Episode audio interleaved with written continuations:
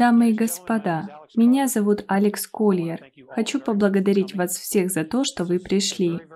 Для меня это особенное событие. Я люблю такие небольшие уютные посиделки, потому что мне очень комфортно, и когда я нахожусь в своей стихии, я люблю говорить.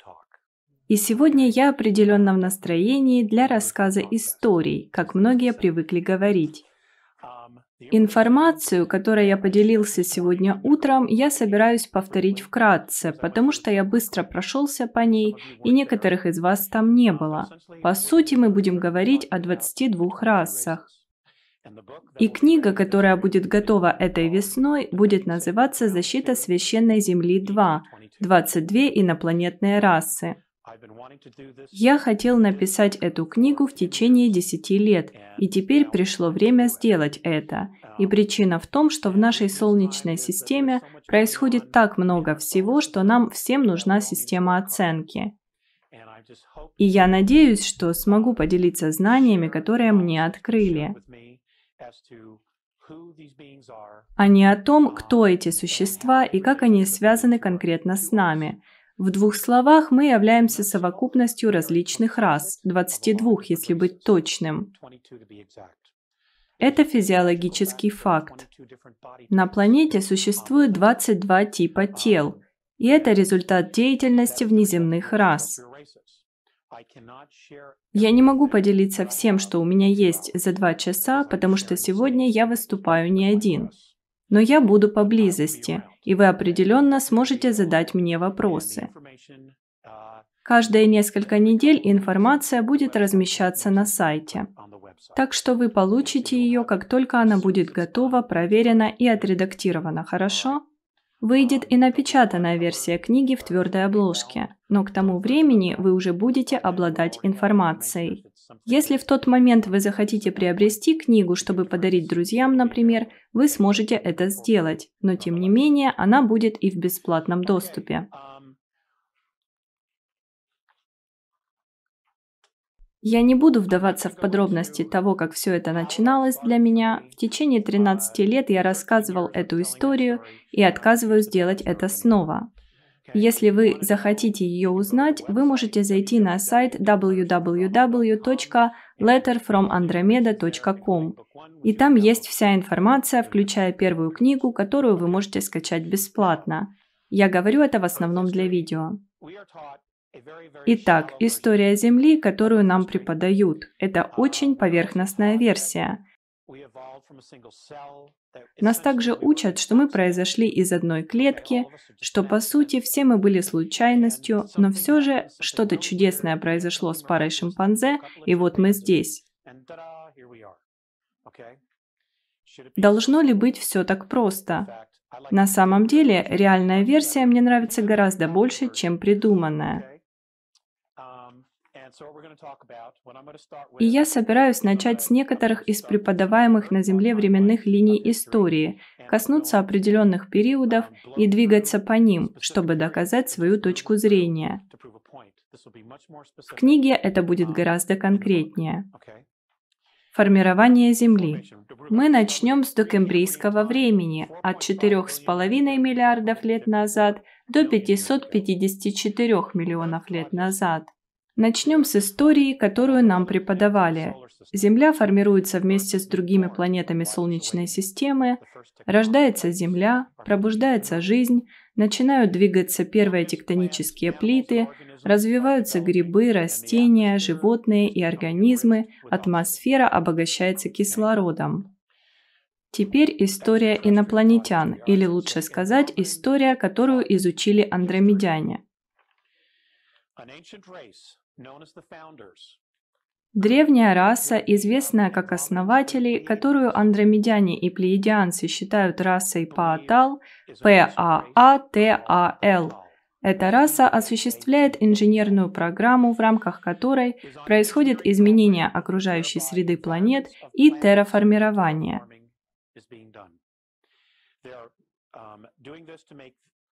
Все это для того, чтобы сделать эти планеты и звездные солнечные системы подходящими и пригодными для жизни организмов, создавая экосистемы, наполненные водородом, кислородом, метаном и аммиаком.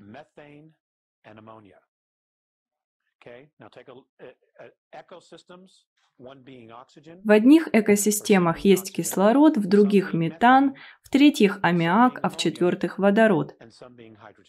Все это газы. Для внедрения и колонизации микроорганизмов и всех типов форм жизни использовалось самовоспроизводящееся машинное оборудование и бомбардировка кометами и планетоидами для изменения вращения и химического состава планет. К самовоспроизводящемуся оборудованию мы перейдем чуть позже.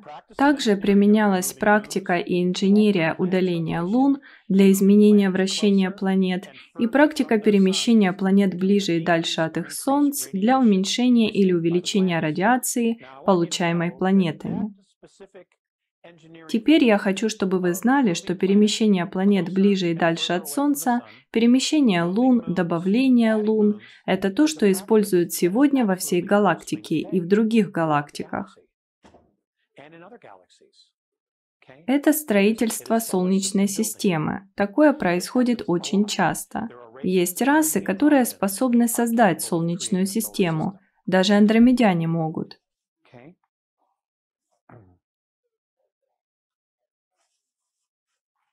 Все проекты, судя по всему, были рассчитаны на многие звездные системы и планетарные тела, которые являются пригодными для органической жизни. Как было обнаружено, машины были построены так давно, что никто точно не знает, кто их создал. Они не могут быть воспроизведены, и никто не знает, как именно их соорудили. Сейчас я приведу вам пример андромедян. Они где-то на четыре с половиной тысячи лет технологически более развиты, чем мы. Это исчисление нашими годами.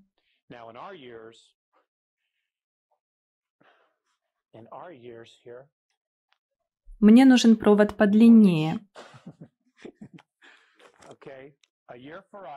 Год для нас равен 365 дням.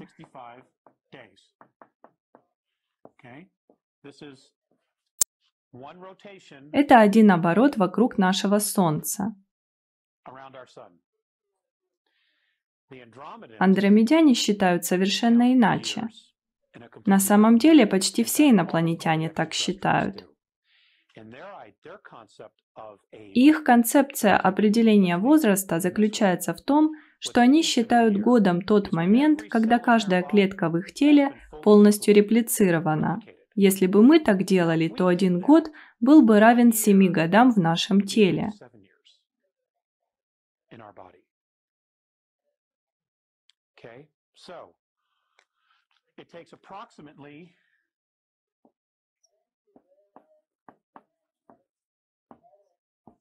Их организму требуется примерно 34 года по нашему времени, чтобы реплицировать каждую клетку.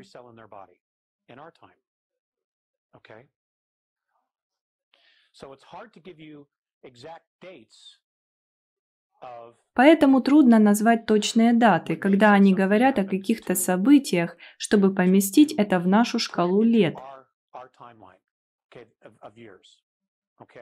Потому что в действительности, если я говорю, например, о четырех тысячах лет, то это намного больше. Им было очень трудно объяснить мне, что именно происходит в нашем земном времени, потому что они не имеют дела с концепцией времени. Но я привожу эти цифры в земных годах просто чтобы дать вам представление о том, насколько обширна наша история.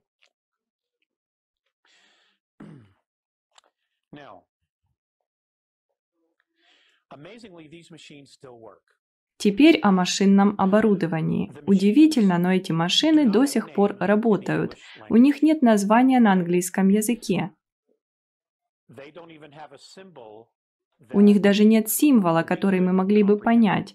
Поэтому мне объяснили, что это считается оборудованием для производства атомов. Оно создает материю, создает молекулы, которые затем создают атомы, которые впоследствии создают физические вещи. И это настоящие машины. Они подобны компьютерам, где вы можете запрограммировать их на то, что вы хотите. И эти машины буквально вас создадут, проявят это физически. Если бы у каждого из нас были такие машины, это было бы похоже на выигрыш в лотерею каждый день. Знаете, Майк любит Volkswagen. Он мог бы создать себе его, как только появится новая модель. Я мог бы создать няню, ну, знаете, чтобы мы с женой могли пойти куда-нибудь.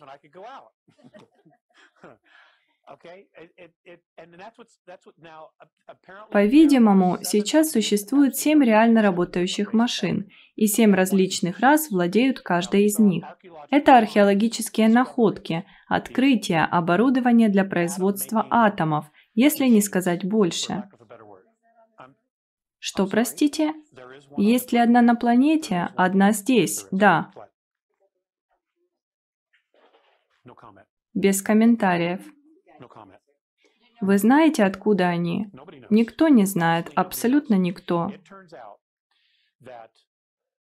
Позвольте я дочитаю, тогда все это станет понятно. Они также обнаружили продвинутые строительные комплексы, очень большие машины и терраформированные экосистемы. Землеподобная органическая жизнь гораздо менее распространена, чем водородная газовая экосистема в нашей галактике, потому что кислородные экосистемы О2 ограничены геологическим наличием воды. Для форм жизни О2, а это то, чем является все на этой планете, должна присутствовать вода. Итак, самое ценное, что у нас есть, это наша экосистема, наша биосфера. Вторая по важности и ценности вещь, которая у нас есть, это, конечно, вода. И когда мы доберемся до Нибиру, я просто хочу сказать, что вся планета когда-то была пресноводной. Вся наша планета когда-то была пресноводной. Океаны были засолены. И это сделала Нибиру из звездной системы Бутес, потому что они хотели контролировать воду. Они засолили море? Верно, когда они закончили, было только 4% пресной воды, и они полностью контролировали ее. Как долго они это делали?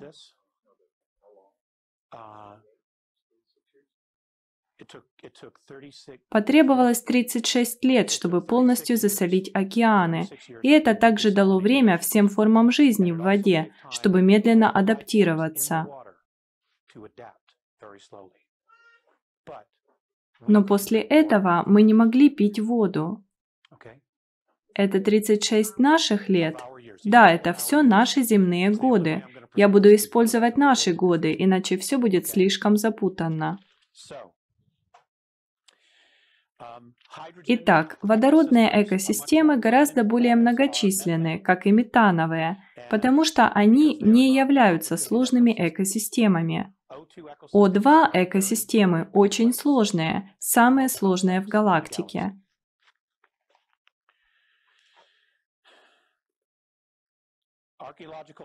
Археологические свидетельства, записи и легенды указывают на основателей Паатал как на создателей и смотрителей этой галактики.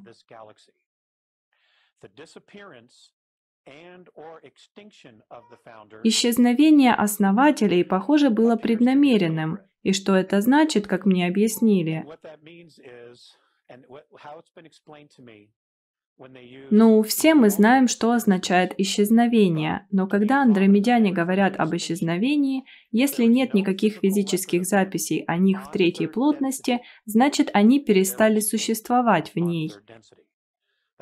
Это не значит, что они вымерли. Может быть, они эволюционировали или вознеслись на более высокую частоту, или они опустились на определенную частоту, чтобы создать третью плотность, и когда закончили, они ушли. Но их нет в третьей плотности.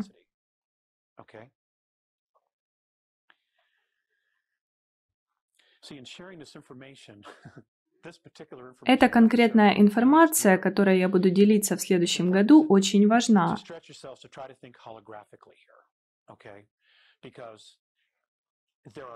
Нужно постараться мыслить голографически, потому что есть так много значений этой информации, и многое трудно выразить, потому что английский язык ограничен.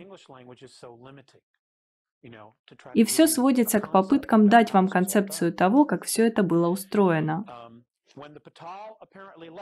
Когда Патал, очевидно, ушли, согласно археологическим данным, другие разумные формы жизни, рептилии, люди, плазменные, метановые формы жизни, все они начинают появляться в нашей галактике полностью сформированными. Подумайте об этом. Они появились в полной форме. Это значит, что они пришли или были привезены из другого места. Не было никаких миллионов лет эволюции. И это та же проблема, с которой сталкиваются наши археологи на планете Земля. Они продолжают отстаивать эволюцию, но в геологических и археологических записях нет никаких доказательств эволюции все появились полностью сформированными. Это удивительно. Теперь, являются ли Патал архангелами, являются ли они богами? Никто не знает, кто они такие, поэтому их просто называют основателями, потому что больше ничего не известно.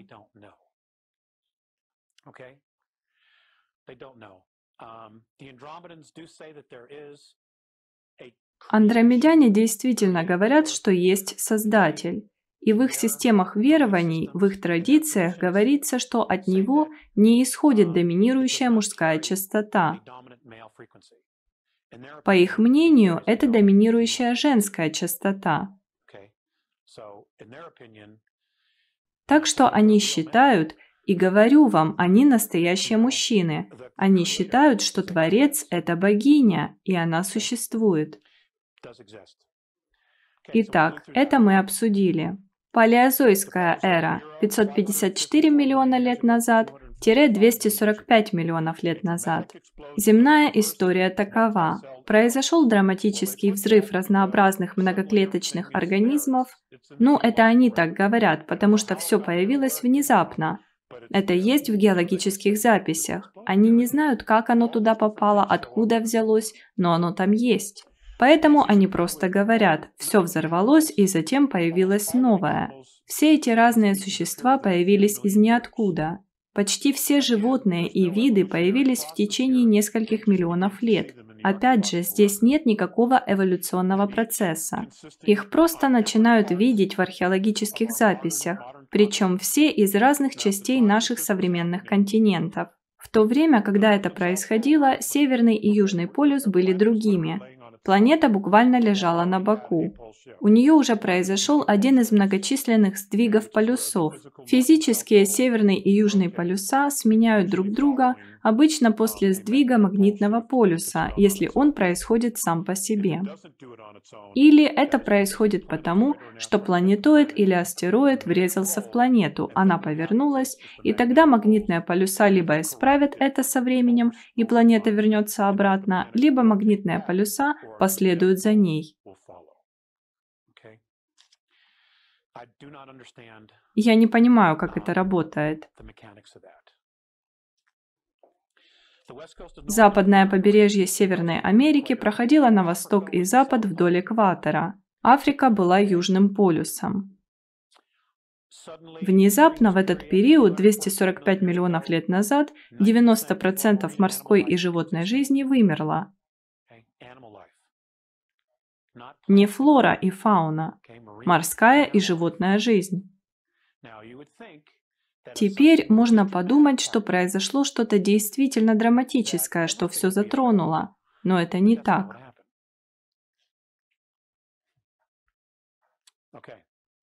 Тот же период, 544 миллиона-245 миллионов лет назад, внеземная история андромедян.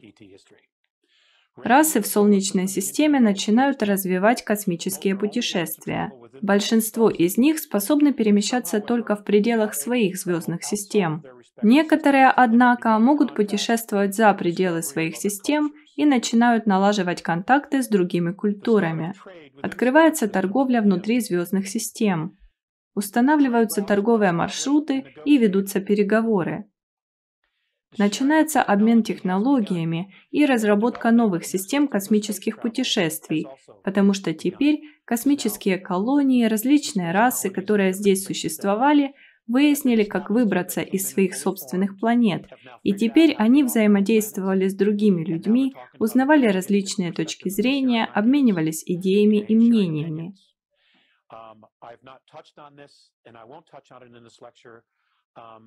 Я не касался этого в лекции, но было также много недоразумений, которые имели место, особенно между водородными и кислородными планетами и культурами. И я объясню, почему позже, когда мы углубимся в эту тему. Итак, между звездными системами и расами заключались договоры. Одна раса разумных существ, которая была гораздо более продвинутой в космических путешествиях, отправилась исследовать галактику. Это альфа-драконийцы, Сикар. Они были самыми первыми, по словам андромедян, кто действительно покинул планету и в то время они были самыми развитыми. Они невероятная раса.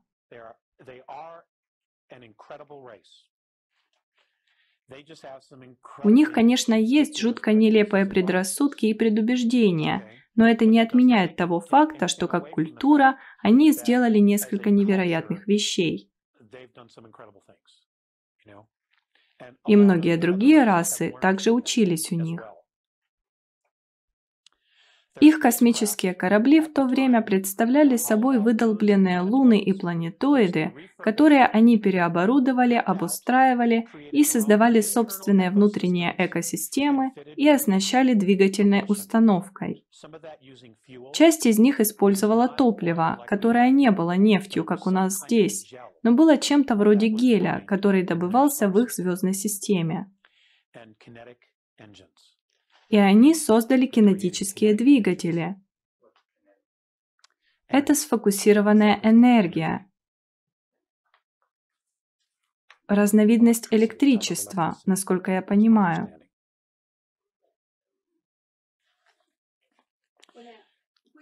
Давайте оставим вопросы на потом. Мне нужно охватить много материала. Мезозойская эра от 245 миллионов лет назад до 65 миллионов лет назад. Робин, запишите свой вопрос, хорошо? Пожалуйста. Земная история. Мезозой означает «средняя жизнь». Это время, в течение которого мировая фауна резко трансформировалась. Раньше она не менялась, а теперь вдруг изменилась. Также произошли большие изменения в наземной растительности. Динозавры, они появились из ниоткуда и эволюционировали в Триасовую и Юрскую эпохи и только потом вымерли. Еще один астероид, поразивший планету, врезался в Землю в Атлантическом океане на побережье, которое сейчас известно как Колумбия. Было ли это преднамеренным? Похоже, никто не знает. Но вот что интересно. Каждый раз, когда на планету падает астероид или происходит сдвиг полюсов, в экосистеме Земли происходят радикальные изменения, и она становится все более и более благоприятной для жизни человека. 244 миллиона лет назад мы не могли жить на этой планете. Там было слишком много вещей, которые могли бы нам навредить. Внеземная история от 245 миллионов до 65 миллионов лет назад. Многие планетарные цивилизации полностью освоили космические путешествия. Межпланетная торговля чрезвычайно развита, потребность в природных ресурсах возрастает и вызывает исследования галактики продвинутыми разумными существами.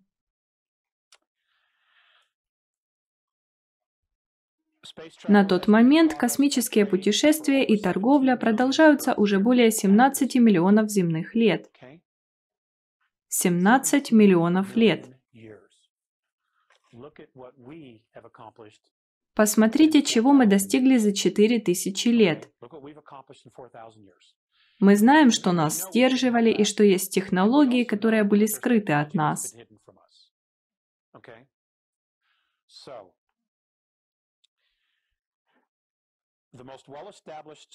Итак, наиболее развитые звездные расы – это Сикар, Альфа Драконис или Драка, звездные цивилизации Ориона и Лиры, система Вега.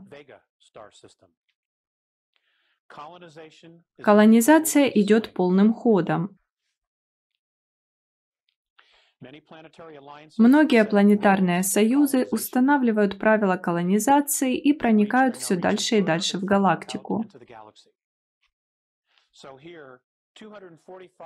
Значит, здесь 245 миллионов лет назад наши звездные братья, вообще-то наши предки, потому что мы совокупность 22 рас, наши предки уже путешествовали в космосе и устанавливали правила колонизации между собой.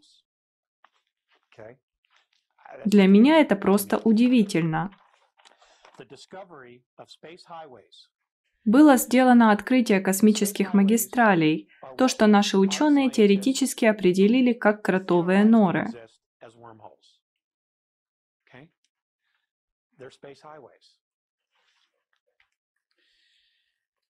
The discovery of these is made during this period. 17 кротовых нор были обнаружены только в нашей галактике.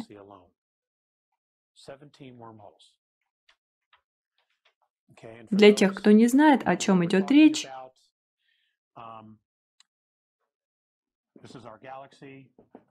это наша галактика, маленькие точки звезд, а это туннели,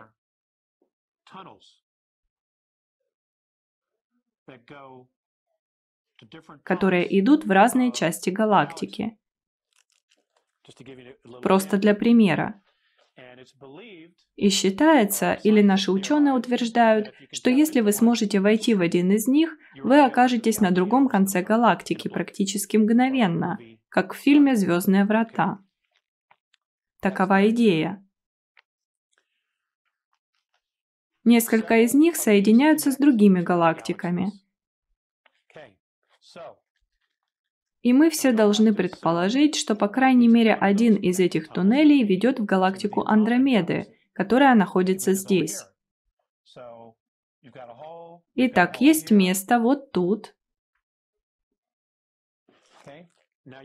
Есть способ добраться туда за ноль времени или невероятно быстро.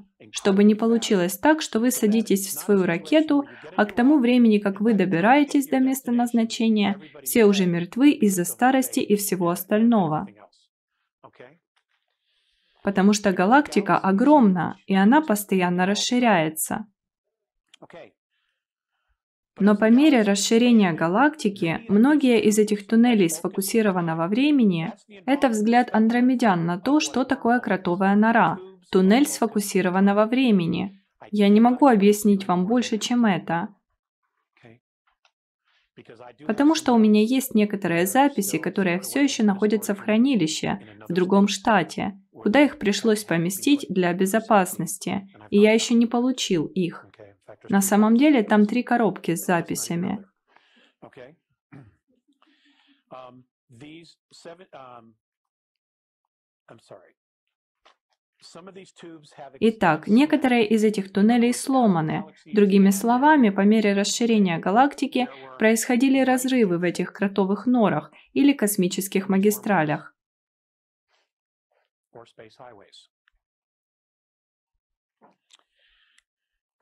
Ни одна галактическая раса до настоящего времени, а это 11 месяцев назад по земному времени, не знала, как они были построены или кто это сделал. И они не могут быть отремонтированы, потому что никто не знает, как их соорудили.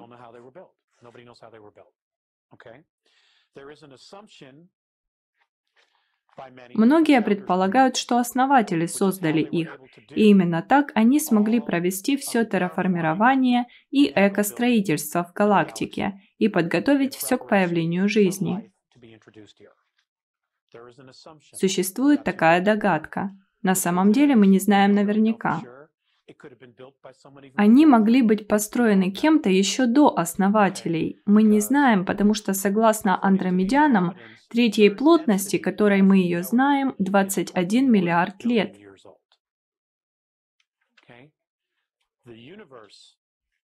Вселенная, которую мы знаем, включающая все измерения, насчитывает 21 триллион лет в земных годах,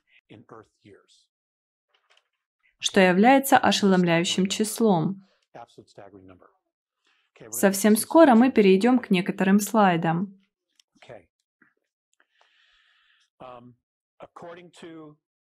По словам Морене и Андромедян, только две супермагистрали, кротовые норы, не разорвались в нашей галактике.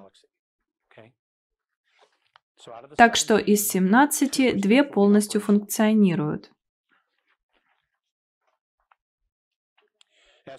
По мере развития торговли происходило и распространение жизненных форм. Эксперименты по пересадке жизненных форм и растительности идут полным ходом. Теперь вернемся к датам. 245 миллионов лет-65 миллионов лет назад. Наши внеземные предки перемещают растительность и формы жизни из одних систем в другие звездные системы.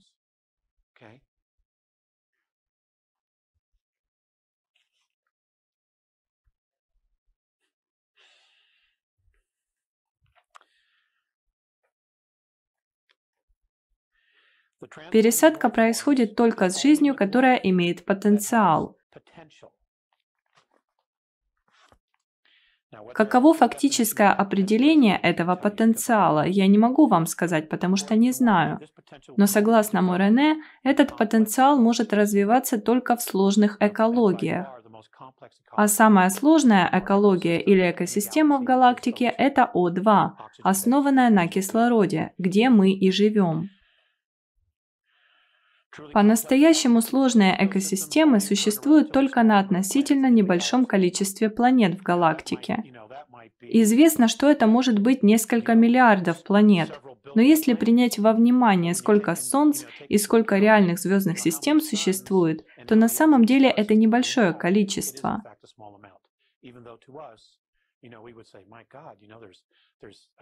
Мы бы сказали, боже мой, да там 200 миллиардов планет. То есть для нас это ошеломляющее число, но по большому счету это очень мало. Потому что водородные экосистемы намного превосходят все остальные.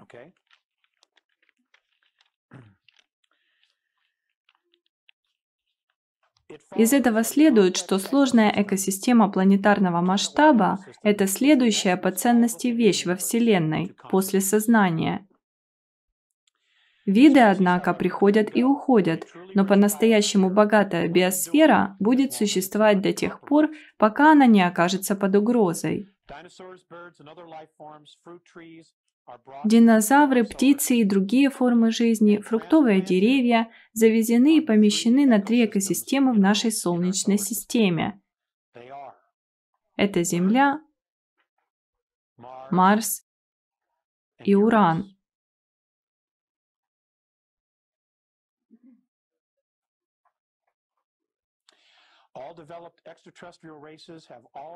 Все развитые внеземные расы уже внушили своим цивилизациям, что сохранение биосферы было и остается необходимостью. Это произошло в период с 245 по 65 миллионов лет назад. Они уже тогда учили своих детей сохранению экосистемы.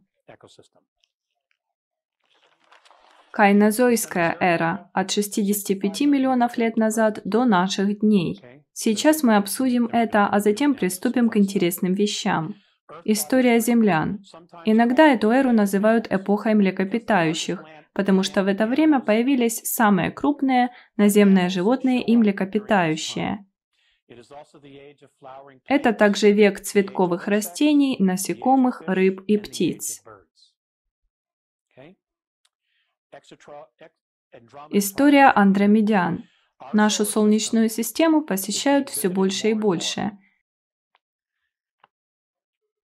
Здесь уже существуют три очень сложные экосистемы. Мы уже говорили об этом. Первая полноценная самодостаточная биосфера называлась Эдем.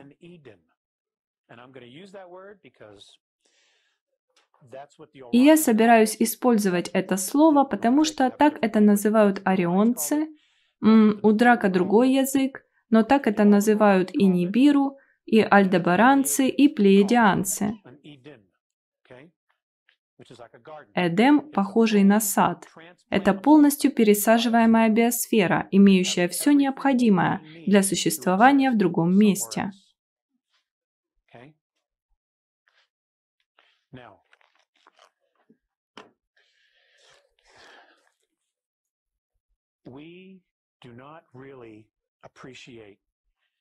Мы не можем оценить, насколько умны наши прародители.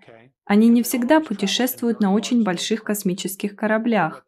Они научились путешествовать налегке и быть уверенными, что все, что им нужно, у них есть, или они могут вырастить. Практически каждый материнский корабль имеет внутреннюю экосферу. К примеру, мы видим корабль длиной 100 километров. У 100-километрового корабля может быть экосфера внутри него, потому что есть экипаж. Этому экипажу нужно есть. Поэтому они создадут внутри этих космических кораблей экосферу, похожую на парк. Большинство кораблей, которые упали на Землю, были просто маленькими кораблями-разведчиками. Если бы 100-километровый материнский корабль врезался в Землю, у нас произошел бы сдвиг полюсов, и все бы об этом знали. Но очень большие корабли, и я приведу вам пример материнских кораблей Андромедян, представляют собой целые сферы, а внутри целые миры сами по себе. Центре этих кораблей по меньшей мере три экосистемы. Парки длиной до 33 километров. Тот, который я видел, был 33 километра в длину, от одного конца до другого.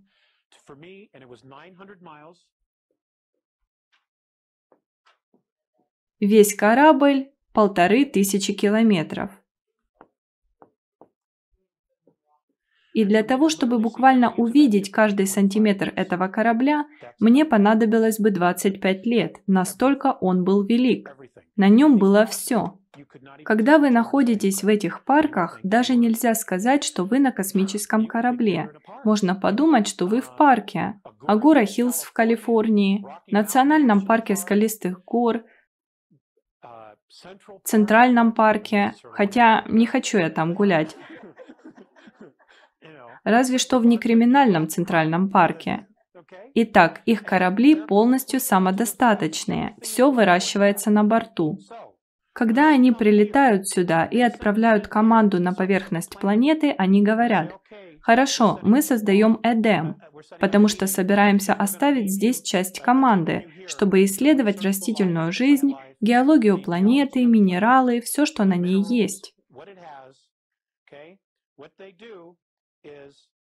Что они делают, так это буквально устанавливают антенны. Существует целых 12 типов цилиндрических антенн.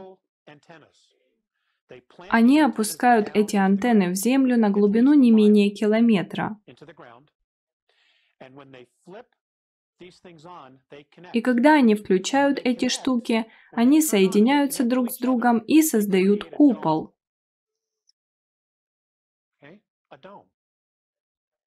Это частотный купол. И затем они выгружают растения, фруктовые деревья, все, что им нужно. И эта биосфера точно соответствует их физиологии. В ней не слишком много кислорода, не слишком много углерода. Это именно то, что им нужно. Это может быть даже водород. Когда они уходят, они просто надевают скафандр, могут идти и делать свою работу. Но когда возвращаются, они входят в свою биосферу, и это все равно, что улететь на родную планету. Вот о чем я говорю. Вот что такое Эдем. Это то, о чем Ричард Хогланд говорил все эти годы, о купольных структурах. Вот для чего это нужно. Это хорошая вещь.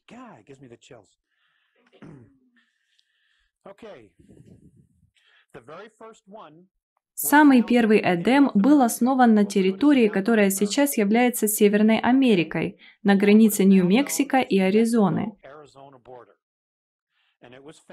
И был основан Сикар, которые являются формой жизни, основанной на водороде.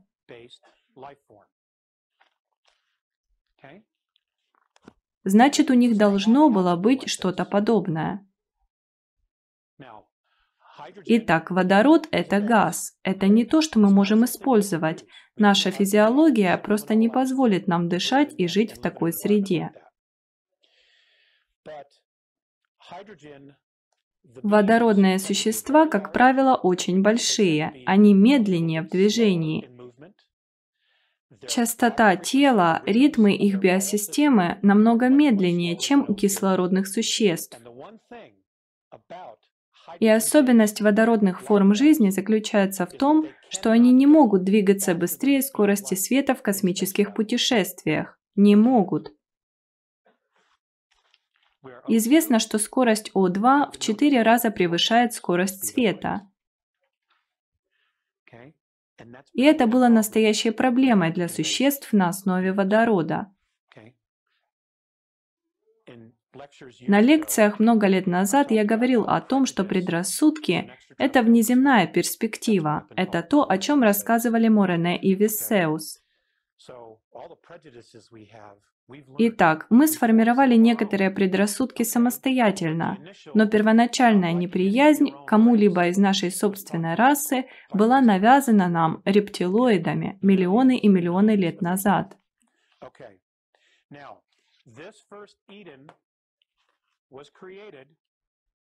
Итак, этот первый Эдем был создан 899 701 земной год назад.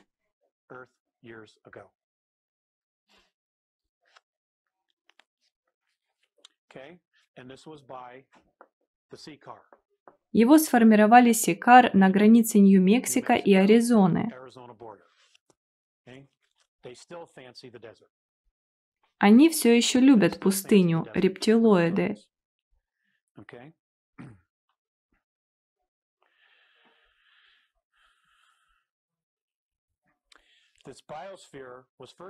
Эта биосфера впервые была заселена кастой. Так, цивилизация рептилоидов это монархия, но также и кастовая система. That it is stunningly similar to those И вы увидите, что имеется потрясающее сходство с той, которая существует в Англии, в Европе, где есть королевская власть, есть служащие, то есть герцоги, графы, а затем есть крестьяне, которые буквально делают всю работу. Все именно так. По словам Морене, эта первая биосфера была построена кастой служащих или офицерским классом рептилий, и они были первыми, кто остался здесь. Это не были королевские особы.